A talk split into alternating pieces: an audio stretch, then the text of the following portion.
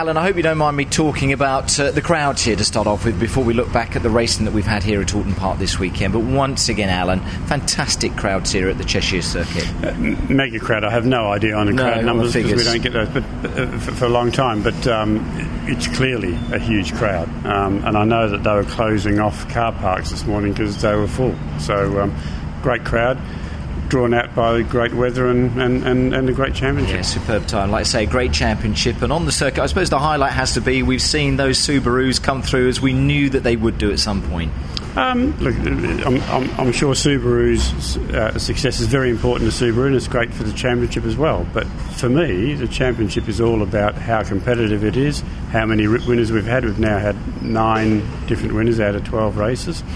Um, I think in the first race, I remember we had seven different makes of car in the top ten, which yeah. is extraordinary. So the closeness of the of the championship uh, and and the toing and froing of the championship lead and everything else I don't know how you can get any closer than this. No, it's really close, isn't it? And then the likes of Sam Tordoff now leads the championship, and yeah. He just kind of made his way there, hasn't he? Yeah, well, you know, he drove fantastically well this today. Weekend. He qualified really well. You know, had a great race win and a, and a, second coming through in that last race. I mean, he, he had a great he had a great weekend. And uh, yeah, Oulton Park, as you know, is a is a rear wheel drive circuit, and and uh, it favours the rear wheel drive mm. cars so does Croft at the next race meeting historically. So it's important for the rear wheel drive guys to bank as many points as they can before we start going to the ones that favour the front wheel drive exactly. But that's what makes the championship the way it is. It's a roller coaster that we have. Yeah, the support packages here as well, the races that we have from the support packages,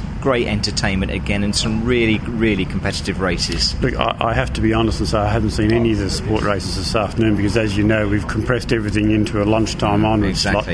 It's uh, difficult and here. It's just so busy for me. But yeah. um, I haven't had any time to look at it, but I'll uh, have a look at them during the week. Exactly. Croft as a circuit as we head there, I always kind of think there's a, a little bit similar to, to the Cheshire circuit here at uh, Oulton Park. Is it a, a favourite of yours at all, Alan? Yeah, I like Croft. I, we, we, all like going up to Croft. It's a great circuit. It's, it's on a, in nice weather. It's a fantastic place to be. A bit like here, sitting out. The, the people sit out in the grass, and it, it's a very pleasant environment. It always produces good racing. Um, and uh, and we look forward to going there. And then, of course, it, it comes up to our mid-term break. Then. Yeah, I say, and the fans that go there as well, really appreciative of it. And I think that you've seen that again from the crowds this weekend. Some really, really loyal fans, and we keep going back to them, Alan, how they love this championship. You know, I spoke to someone on the or in the camp area who comes down from Scotland. They make sure they come here yeah. to Oulton Park. You appreciate that, don't we, you? We, we absolutely those loyalty we, from the fans. We appreciate the amount of um, the, the, amount of loyalty we get from the fans, loyal fans, but also the casual fans that come along and then they'll watch the rest of the year on TV. You know, a lot of the people here today are probably new to the BTCC, come along with friends or family